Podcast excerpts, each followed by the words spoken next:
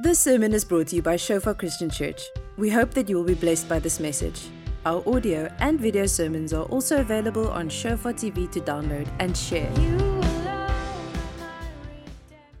You know, the other day I was um, thinking about this one person. It's a, it's a younger guy, it's sort of uh, older student, and so I, um, I don't know if you sometimes around people that become that are very negative. Some people are just like they are negative people, you know, and so so I was quite intentional. So I decided, okay, I'm gonna take him for a walk, and then um, we're gonna climb the mountain, and then I know that halfway through he's gonna moan half of the way.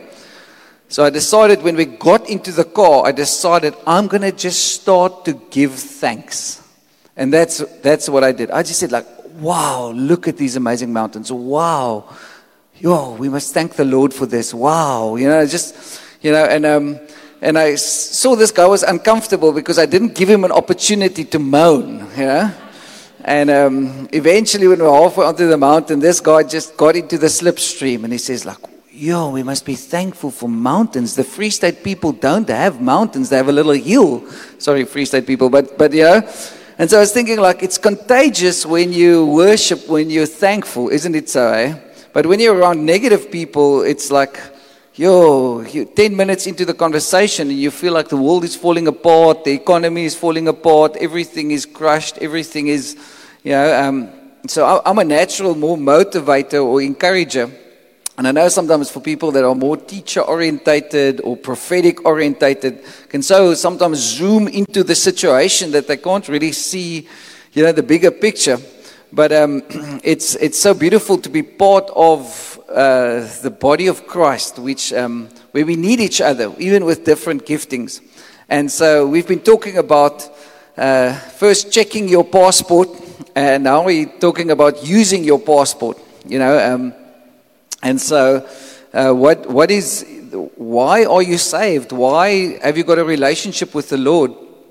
And I think it's challenging for us, especially for the church in the West, and I'm just the last couple of months just telling people, look here, we can, we need to, especially for the church in the West, we need to go and learn a bit from the church in the East and the Middle East, especially the persecuted church. You know, there's too much stuff online. Get a sermon and get a fancy Porsche with it or something like that, you know. But there's, there's so much from the Western church that is cultural and not necessarily Christian and biblical.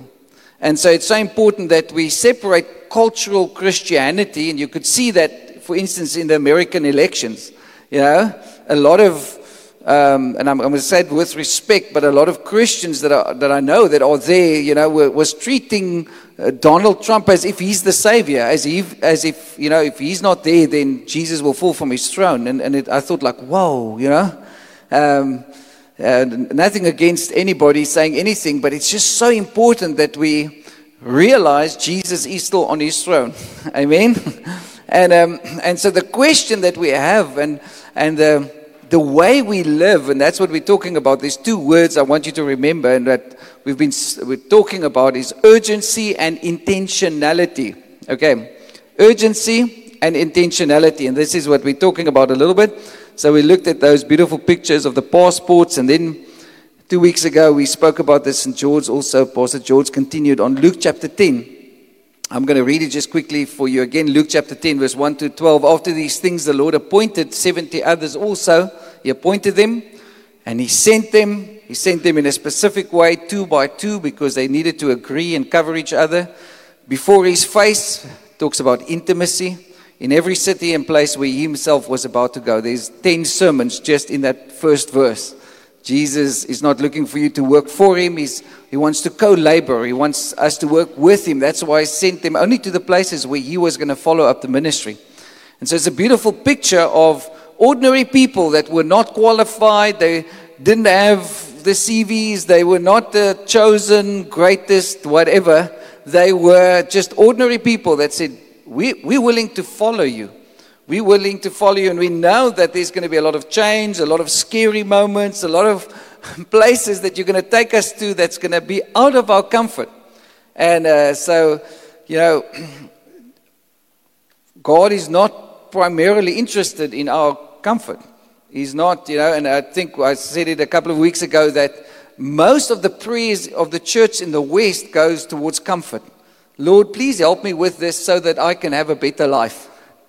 While most of the prayers of the church in the Middle East goes to Lord, send more persecution so that we can become more holy.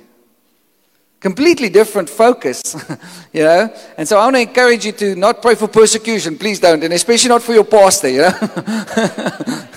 I remember um, going to Iran this time, and I've, I think I've told this story before. And this this lady that we've got still good relationship with her and her husband. So she's talking about her pastor and that just went to jail three weeks before we were there because they normally the pastor is at least three years. That's your theological training is if you are in jail for three years then you qualify to preach. And so he just gone to jail i think the second time. And um, and so now i'm trying to be sympathetic and empathetic have empathy with the situation think like whoa you know sure this must be tough for you that your pastor is in jail now and all that stuff and um, and then she said no, no, we've, we've realized that he was starting to preach a watered down gospel, and so he needs some purification. So it's good that he's in jail. And I'm thinking, like, lady, I'm not going to let you pray for me. I'm just thinking, I'm just taking two steps back and say, no, lay hands on that one, lay hands on that one. Please don't pray for me. because I, sometimes we, we lose the power of the gospel if we don't preach the right gospel. You know, if your gospel has no repentance and no fear of God in it, then it's not the gospel. Uh, we, we get a motivational gospel, and, and I'm not saying that there's anything wrong with motivating people and encouraging people, but if you and I are the center of that gospel, it's not the gospel. The gospel has never been designed for you and me to be on a throne or to have attraction, or the focus is not on us, it's on the glory of God, on who God is. And God is raising up a generation that is beginning to realize that where we're dissatisfied with the things of the world and we say, Lord, sure, the harvest truly is great, but the laborers are few. And this is what verse 2 says Therefore, pray the Lord of the harvest to send out laborers into his harvest. Go your way. Behold, I send you as lambs among wolves. Wow, what a mission! I send you as lambs, innocent, pure people, and it's a scary world that I'm sending you into. Carry neither money bag, knapsack, nor sandals, and greet no one along the road. And that's where we got stuck a little bit.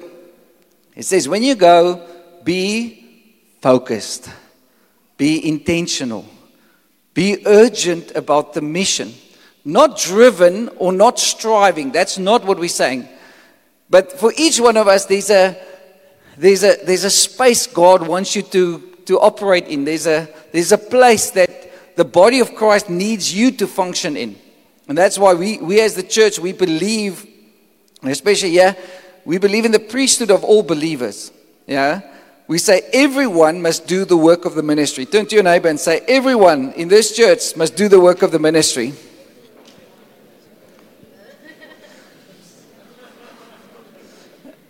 And that means maybe, you know, I was uh, sitting with a couple, they've got their third child yesterday at a wedding or last night, and we were chatting, and they've, they've, they are in church for a long time already.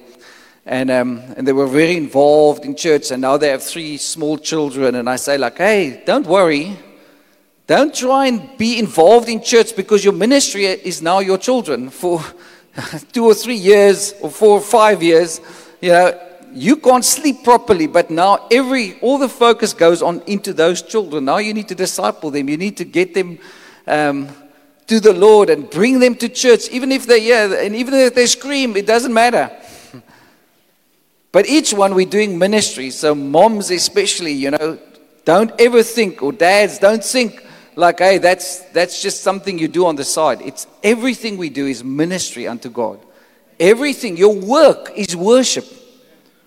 And we live in a dualistic society that says, hey, today I'm going to be spiritual, but tomorrow morning I'm not a Christian anymore, or I can't speak about God anymore, or I can't pray for anyone. But tomorrow you must be more a Christian than today. Okay?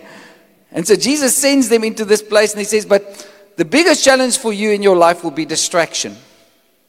He says, Because, hey, there's nothing wrong about greeting people along the road. Where's all the FOMO people? You know, you don't want to miss out. Raise your hand very high. Okay? Raise it very high, you know. You like, you're an extrovert. You, you just can't miss an opportunity. You know, you want to greet everyone. You know, when your wife sends you to the shopping mall with three things you need to buy, you've greeted 20 people and you come back with 10 things, but it's just one of those three things that she's told you to come back with, okay? you get distracted easily. But all of us, we get sometimes distracted just with the things of this world. Sometimes in our relationships, we're not intentional. And so, verse 5, it says, But whatever house you enter, first say peace to this house. And if a son of peace is there, your peace will rest on it. And if not, it will return to you and remain in the same house, eating and drinking such things as they give, for the laborer is worthy of his wages. Do not go from house to house. Don't just go around. Just don't just fall. There's a purpose, there's a focus. He says, as he sends them, he says, be intentional, be urgent about where you go, what house you go to. Leave your peace there. You have a blessing to leave there. If they don't receive you, then shake off the dust. But don't just go through life like Mr. Bean. That's basically what he says. And remain in the same house, you know. Verse 8 Whatever city you enter and they receive you, eat such things as are set before you, and heal the sick there, and say to them, The kingdom of God has come near to you. Wow. now, these people were not spirit filled and they've, they haven't received the fullness of the Holy Spirit. The presence of the Holy Spirit was def- definitely there. Pentecost hasn't happened in that sense yet, but hey, let's not be technical about that. The fact is, the fruit happened. God sent the word over their lives and He says, Go. you know? And so, if, if we are intentional people and urgent people, again, I'm going to say we're not driven and we're not striving. We're not into dead works. Because a lot of people say, just be more busy. But it's not about busyness, it's about your focus. And it starts in your heart. It starts with the passion in your heart. And so eventually, uh, we saw this, and I'm not going to repeat it again, but from verse 17 on, these 70 return, and the Lord rejoices. And they rejoice because of deliverance and all the things that happen. And then Jesus says, Don't rejoice because of this, but rejoice because your name is written in the Lamb's book of life. Rejoice in your salvation. And for me, this is the barometer for your Christian life is whether you have the joy of your salvation, whether it's fresh. What do you think when you think about the cross, when you think about God? If we lose focus on the cross and the simplicity of Jesus, we are in trouble because then we get into religion. Then we sort of like, oh, my doctrines are more important or my experience becomes more important than the simplicity of Christ. And um, we, a couple of weeks ago, we went up to Live Village there with the founder, Tish, that started him and his wife. Um, I just love simplistic people because they just said, hey, God looked in the earth and he could find nobody to do such a foolish job. And so we just said, here we are, pick us. But the amazing time is we probably spent an hour with him or an hour and a half the one morning. Every time he just talks about Jesus or the cross, he begins to weep. And I'm thinking, like, Lord, I, I want to be like that when I'm old and never lose focus of the joy of my salvation. Never, never, never just think like when somebody commits their life to Christ that, oh, oh yeah, yeah, that's, that's just, oh, you know, that's just what happens in the church. It's the greatest miracle is not a healing, but is when one soul turns to Christ. Can I get an amen? It's the greatest miracle. It's the only direct response of something that happens on the earth in heaven when the angels stop and there's a massive applause. One soul has stepped into eternity. But we, we lose focus of that because we become professional Christians. Okay, if you think that was tough, here we go, Matthew 25, today's sermon. Then the kingdom of heaven shall be likened to ten virgins who took their lamps and went out to meet the bridegroom. Now, five of them were wise and five were foolish. All ten were born again Christians. All ten went out to meet the bridegroom. It's not talking about the world, it's talking about the church. Those who were foolish took their lamps and took no oil with them, but the wise took oil in their vessels with their lamps. But while the bridegroom was delayed, three of them slumbered and started to sleep. Now the foolish ones slumbered and fell asleep. Now, all ten of them fell asleep. All ten. Not just half. Not the ones with the lamps. All ten. fell asleep. and at midnight the cry was heard Behold, the bridegroom is coming, go out to meet him. Then all those virgins arose and trimmed their lamps. Lamps talks about your ministry, talks about light to other people, talks about uh, the way, purpose, things, things uh, uh, on the outside to bring light to the world.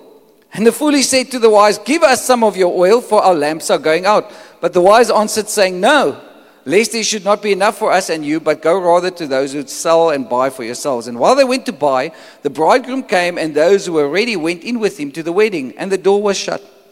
And afterward, the other virgins came also saying, Lord, Lord, open to us. They're not saying Jesus, they, they're actually calling him Lord. Did you see that? Lord, Lord, please open to us. You know, we just, we just got distracted. We didn't prepare well enough. We were not urgent. We were not intentional about our relationship and intimacy with you. We just got, we just fell into this nice Christianity thing. But he answered and said, Assuredly, I say to you, I do not know you. And then comes the big thing Watch, therefore, for you know neither the day nor the hour in which the Son of Man is coming. Not one of us sitting in this room knows when Jesus is coming back. And he talks about the hour if you go read the, the Gospel of John, I think it's about eight times where scripture talks about where Jesus says, And for this hour I came into this world. It is not my hour. Jesus lived his whole life, 33 years on earth, for one hour. And he was very urgent, he was very intentional about what he was doing. Go read it, go Google it. I'm going to talk a bit about it tonight, being led by the Holy Spirit and the urgency of, of following the Lord. And so here we get this story, and all of us think like, oh, you know. But um, if you want to feel a bit dis- depressed and a bit di- discouraged, go and read Matthew 24 and 25. Okay? And so it's right in the center of these two chapters that talks about the end times. So in context, it, the, the scripture actually becomes more serious and more challenging. You, you can just go to the next slide. I'm going to try and make it very short this morning because there's 20 sermons in, in there. But, but Jesus talks about earthquakes and famines and a lot of things, and he says the end of the, the world uh, in Matthew 24. He, um, at the end, he says, And this gospel shall be preached in all the world, and then the end shall come. Powerful things that he says. You know that there's more earthquakes in the, recorded in the last 50 to 60 years than in all of history together. So if you ever thought that we are not in the end times, I tell you, the signs Jesus spoke about earthquake, famines, wars, rumors of wars we are in the last of the last days. so if, if you and I may think that Jesus cannot come back tonight, then I've got news for you. One of the greatest prophecies that was fulfilled in Scripture was the re- restoration of the nation of Israel, and that already happened in 1948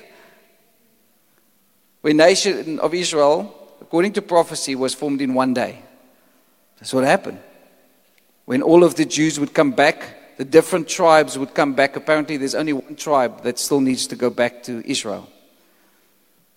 And then the, this gospel will be preached in all the kingdom, in all the nations, the ethnical groups. So, hey, we can advance the kingdom of God and the coming of Christ by preaching the gospel. That's why we go to the uttermost ends of the earth that's why we go and preach the gospel, because God has called us to be laborers with Him. But there are four parables in this story, and I, am not going to go into all of them, but Jesus starts sort of, it's not parables, it's sort of stories in Matthew 24, and we jump into Matthew 25 where we read about the virgins. And the first one is about the fig tree. It says, when the fig tree blossom, when the seasons begin to change, talks about a discernment, an ability to see. Say discernment. Discernment is the ability to see, you know, to, the ability to recognize. But if you are asleep or if you are slumbering, then you cannot see. And so, so Jesus says, when you begin to see the, the fig tree and all these things that's beginning to happen, you need, to, you need to pay attention. You need to wake up. I don't know if you've, some of you have um, got somebody sending a conspiracy theory thing to you the past couple of months. Raise your hand. If somebody sends like this, this is the end. You know, people are like, oh, you know, please don't send them to me. I'm going to block you. But in any case, you know. We obviously don't respond in fear because this is the challenge when we talk about end time things or we read through the book of Revelations. A lot of people just like fear, fear, fear. But we as Christians never respond to fear because we know God has got a plan. And when we adhere to that plan, hey, we will have the joy, the hope, the peace of God. So he talks about the fig tree. The second thing he talks about is, and you must, this is homework. I, I don't have time. I have 25 minutes. But go and study these four things that Jesus speaks about. The second thing is the servant leader, sort of the, a, a, slave that has other slaves.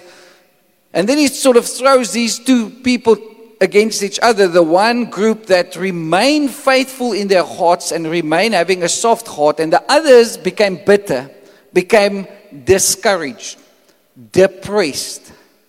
One of the signs of the end times would be that there will be a lot of discouragement and depression. You know, depression is one of our greatest sicknesses in the Western world. Heaviness, people that can't sleep properly, people that feel a heaviness. And if you yield to those things and you become bitter in your heart towards God or towards His church and offense, he actually talks about that as well it's sort of almost there's a separation between these two groups that will happen in the end times because these four uh, parables or little stories or analogies, they all talk about the church. They don't talk about the world and the, the, they talk about what's going to happen in the church in the end times. Offense and deception will be some of the greatest tools that the devil will use. And then we see the wise and the foolish virgins, and then the last one is the talents, the story of the talents. And the story of the talents isn't like, okay, you received one and you received two, but it's all about perception. The story of the talents is about a guy who had one talent and he sort of hides the talent because he says, I feared you to be somebody who reaps where you have not sown. And because of the wrong perception that that servant had of his master, he responded in a certain way. And he says, like, just took the one talent and what you had, use it. But because of perception, because of our background, sometimes we use excuses. You know, Moses used excuses. He said, Oh, Lord, no, I can't speak. No, Lord. And then the Lord gives the one miracle after the other. You know? And eventually he says, I'll raise up Aaron next to you. But Moses, stop making excuses. Because excuses will not qualify you when God asks you and me, What, what life did we live? To please Him. And so this morning is, a, is an invitation, but a massive challenge because Matthew 25, when he talks about these virgins, like I said, both of these groups were waiting for the bridegroom, but both of these groups fell asleep. They started to slumber because they got distracted, they got tired, they got discouraged. There's a lot of things, and it's not, it's just part of life. Part of life is that you and I are human, that we have a human nature, and that, you know, like last night, I was there on the other side of Tulbagh for a wedding, and I knew that I can't go till one o'clock at this wedding because this morning I had to drive back all the way to be here at church to experience all the lovely people here. You know? And so, so you, you, you know, if, you, if you're tired, and I remember one day driving from Stanford after a wedding, I won't do that again, don't worry.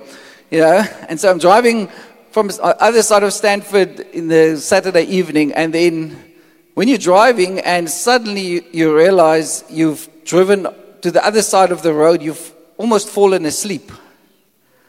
You know, and the car went to the other side, and I just like, well, just woke up, you know. But, but in your head, you say, I won't fall asleep. There's, there's just no way, you know.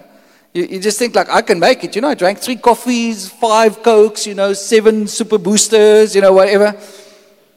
But I remember that moment. It was quite a wake up call when you fall, uh, when, when you know, because you, you, don't think, you know, and there's a lot of accidents here in Laingsburg, those long roads where people just like, why? Because you keep on going and you keep on going but maybe you lose a bit of hope. Maybe you just like, it's the same old, same old. So it's talking about Christians in a natural environment, waiting for this bridegroom to come, but they slowly start to fall asleep. The question is that I have for each one of you what makes you fall asleep spiritually? And the church in the West, unfortunately, today, have fallen asleep a little bit because you can look at the church's prayer life. Your prayer life will show you how awake you are spiritually before God.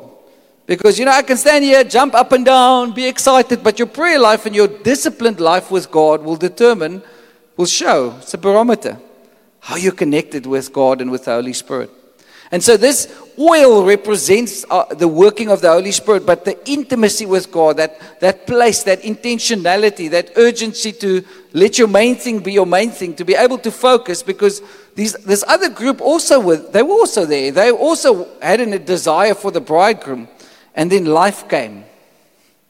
And then late hours came. And they all fell asleep. And that's why, especially, we must pray for watchmen and intercessors to rise up in this time. The prophetic voice of God in our nation.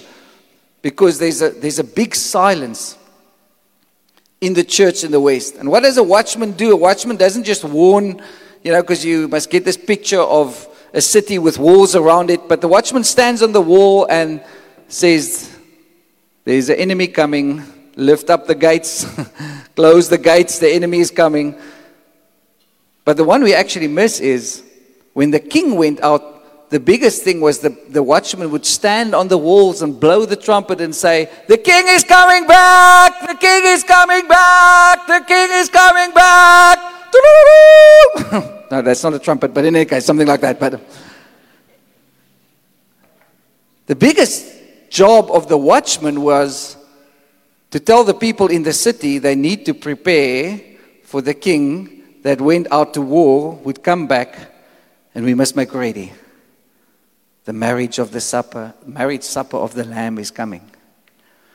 And so, so one of the greatest things that's missing, and that's why we can see we have a cultural Christianity many times in the West, is just that longing for the bridegroom to come back. It was so funny. I was standing next to this guy. I won't mention his name. Some of you know him, but I got married yesterday.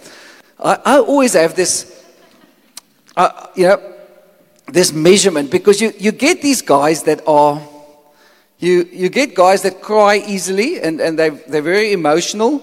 And you get, you get the criers, you get, I have little boxes for, for the guys especially, you know. You get the criers, you, the emotional ones, they have their hearts on their sleeve, they cry easily. And then, then you get the stresses, you know. They stress and they try to hide it, but you know, the legs go like this when they're standing in front. They walk around the place. They try to fix everything. And, you know, uh, I'm talking about that moment before the bride walks into this room, you know, and everybody's waiting for this moment.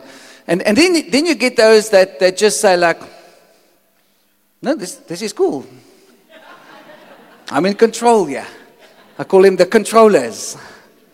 Yesterday we had somebody like that, you know, but um, I said, uh, because I, I know I know something is coming. You know, I I know. You know, and I said, but you know, then I normally start to ask the question, do, do you do, do, you cry easily? No, no, no. I never cry.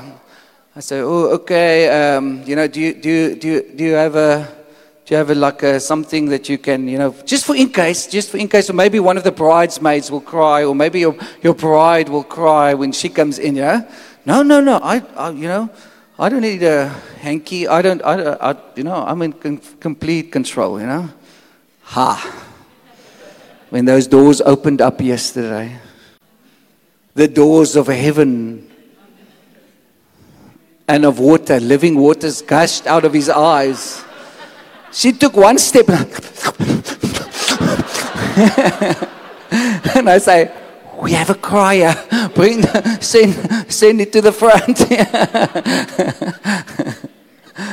you, you just know that moment, you know, when that, when that lady walks in, you know, it's just like, you know, everything is just like, uh, and we all respond differently. But, but it's so holy, it's so amazing, yeah? Because does that not reflect? Now I've got all the ladies' attention, all the guys are sitting like, oh, get, just move on, move on, you know? But, um, because even when they say I do's, the ladies is always like, oh, you know, till death do us part. You know, she's been practicing her whole life. The guy just says like, yes, amen, yes. yeah. But the crazy part is that that that is going to be part of that moment in our lives when the bridegroom comes back. And the Bible says the bride is making herself ready. Every day, the bride is making herself ready. But see, this story was these two groups that, in this time of slumbering, of discouragement, the ones were prepared and the others were not. The ones that had an intimate life with God and the others didn't. The ones that had a lot of oil and extra and the others not. The others thought they could feed off the ones who had more oil. But sorry, you can't feed off me. You can't live your primary relationship with God out of the church or out of fellowship. You must get into the Word yourself. Because Jesus says, Sorry, the door is closed. I did not know you. and especially in our relationship with the Holy Spirit. Especially in our relationship with the Holy Spirit. I'm going to end off with a story, but just give me one moment. But intentional people, and it's not on the slide, so if those of you want to write down, write down the others, you'll miss it because you'll forget it by next week already. But if we come to church, we write stuff down, we go back, we are intentional because we are learners. We have a learner license on our life. So I want to learn. I'm not just sitting here and thinking about what can that short man tell me now or not, you know? Because I'm not the primary teacher yet, if you didn't know that. The Holy Spirit is here. And if you pay attention, you will highlight a lot of things. You know, I've seen it so many times. If I just go through all the aisles here and ask you, what did you learn, or what did you say, or what did you. Now, then it will be 10 different sermons. Because the where there's freedom for the Holy Spirit, people will. He will highlight something to you, and maybe something to you, something completely different than what I may be focused on. And so, intentional people are disciplined people. Not driven people, but they are disciplined. Disciplined to spend time with God, you have a disciplined prayer life. You have a disciplined quiet time. You know, they have the story of this one guy who went to the queen and um, she came late. Maybe somebody can remember. Who was that? Was it John G. Lake? But he had an appointment for one o'clock with the Queen of England and she came very late.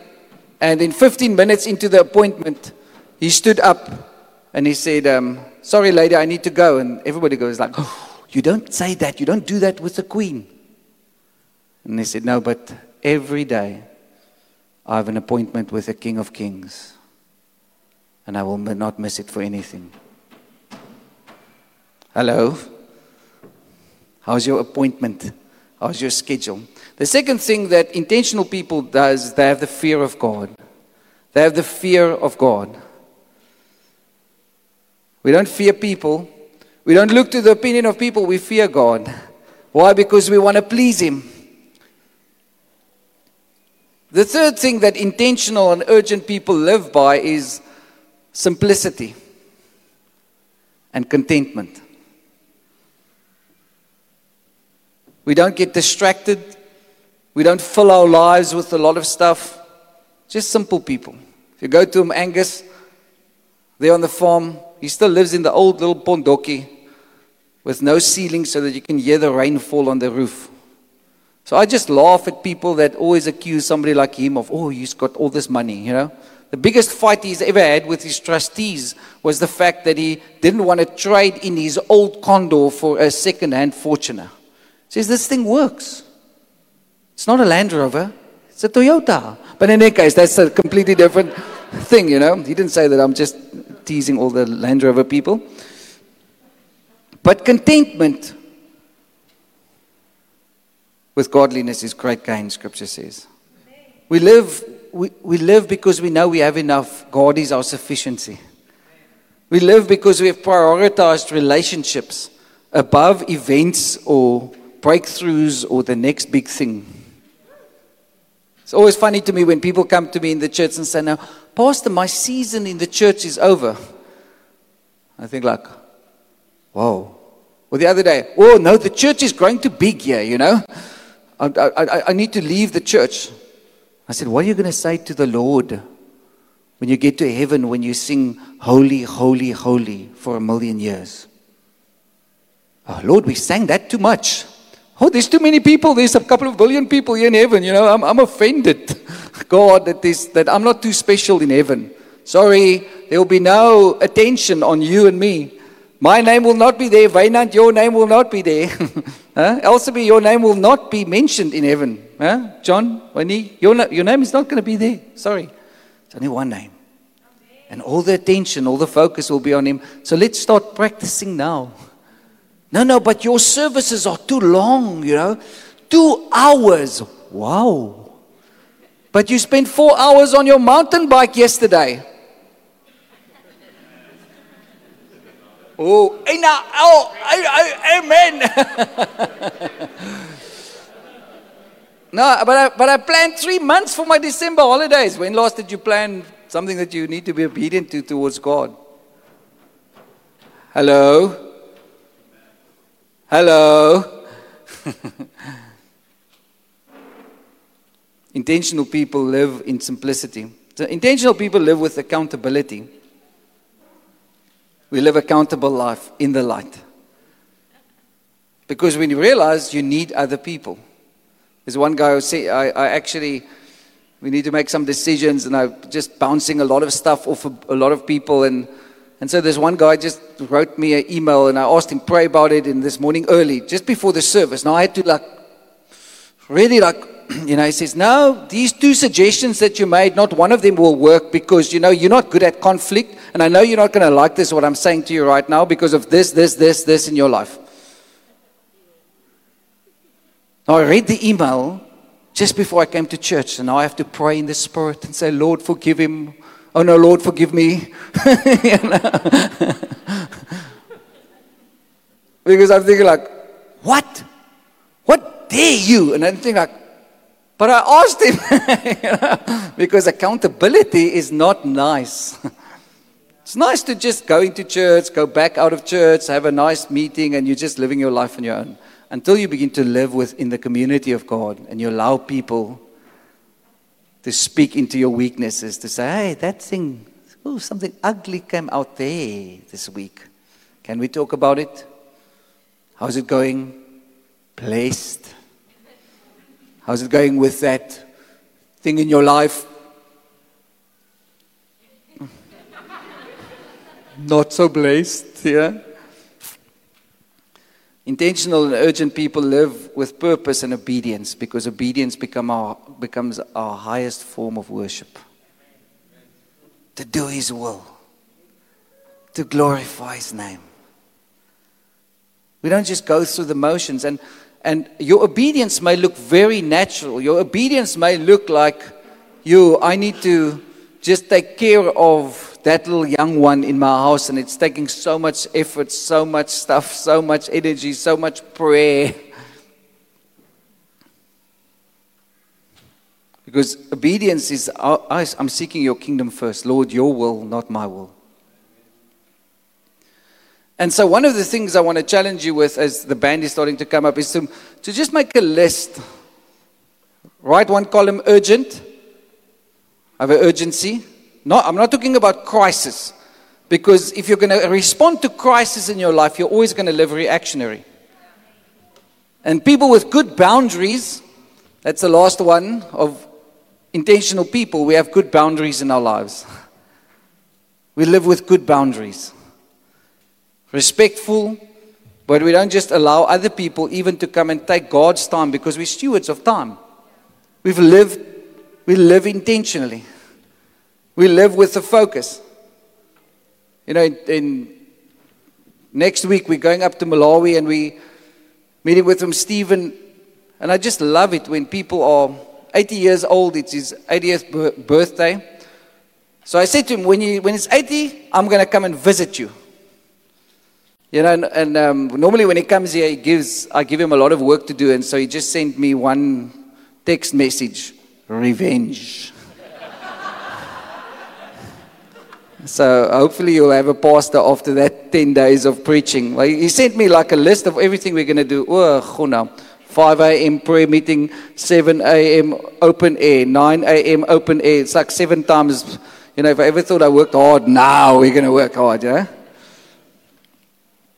But it's, it's, it's so amazing when you, in your relationships you are intentional. When somebody goes through a bad time, you be, better be there because loyalty is important. You live by values. You don't live by the next reaction. You don't live by the next, oh, oh there's another breakthrough over there. It looks nicer over there, so I'm just going to go because faithfulness, values are important to you. You, you live intentionally. If God told you to do that thing, you do it until He tells you. God told you to stay in this church, then stay in this church until He gives you a word to leave. You don't leave because, or, or if He tells you later on, in another church, then stay there. Don't come here because the worship is nice. Serve, live the kingdom of God. That work, are you praying for that work? Are you praying over the unsaved people around you because they won't come here? You need to take the gospel to them. You need to be the light there. That's the purpose of the oil in the lamp and the light. It's not for you to have a great time here, it's for the whole world to see. It's for everyone to see that the bridegroom is coming. It's not for you to smell the fragrant oil because this is special oil out of Jerusalem. Yeah? And let's do oil oil dances and deep spiritual dances because we've got oil in our lamps. The lamp must burn so that the world out there can see we are preparing for the bridegroom to come. You're intentional about relationships around you to pray for people that don't know the Lord or going through tough times. So I want to encourage you get, get five names or six names, write it down, put it in your wallet, save it on your phone, those names, and just every day, three minutes, pray for them. Say, Lord, I pray. I pray that this person will meet you. I pray that they will connect with you. I pray that they will turn back to you. Because there's no chance with God. And this is my last story. Sorry that you interrupt me all the time. I forgive you. Let's get to the story. okay? But so there's one guy we, four months ago, five months ago, I told him, just sense in my heart. We need to go climb a mountain and we need to pray something over you because we need to break it over your life. So I've been bugging him all the time. He's not here this morning. So I think there's only two people that will know who I'm talking about. So this week I decided, okay, here we go. T- tell him before certain things happen, we're going to pray and we're going to we're going to speak. We can just make a declaration over your life to break the curse of the past, to break stuff, because we're intentional about pursuing God and even leaving something, a legacy for the generations to come. So I took an hour out and wrote this declaration, and so we climbed the mountain.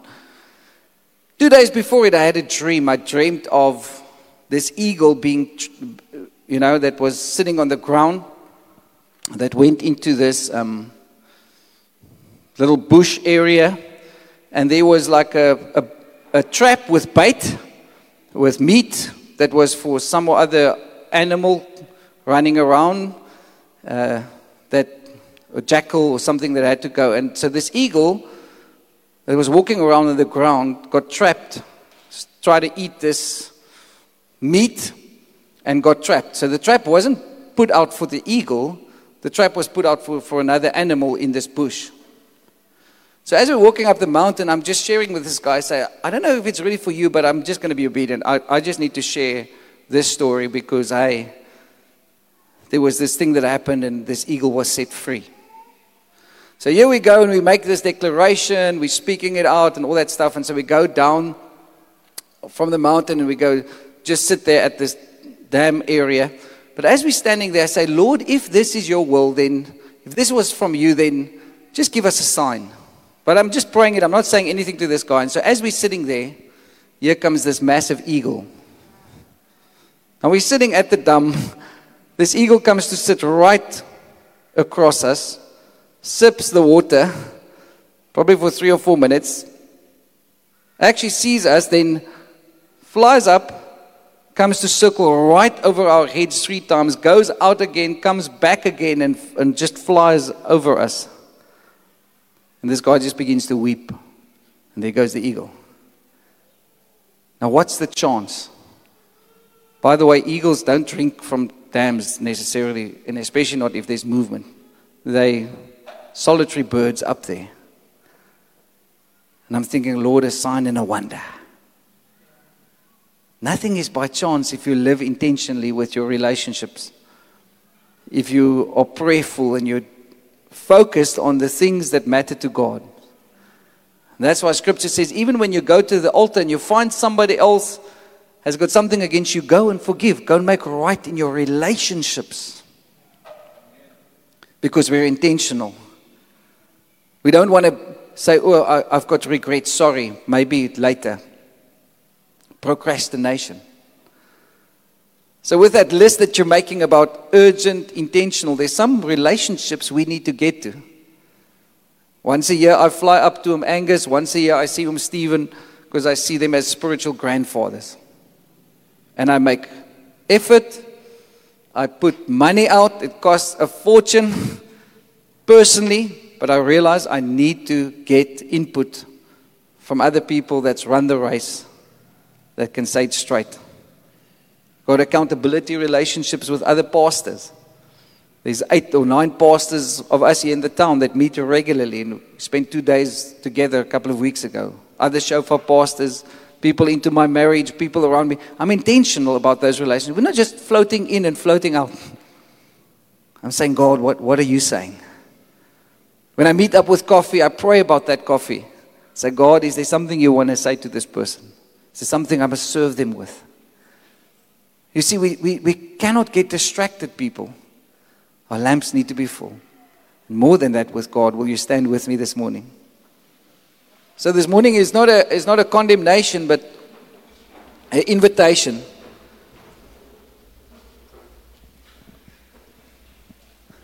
And I know there's some of us that are going through tough times, and there's some of us that have got great regrets. Some of us that think like, yo, I've wasted so much, I've made so many big, bad decisions in my life. But that's good news for you. I've got good news for you. God is intentional about his relationship with you and me more than we are intentional with him. He is faithful even when you are unfaithful.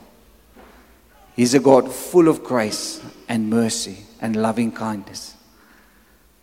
God is committed to a relationship with us.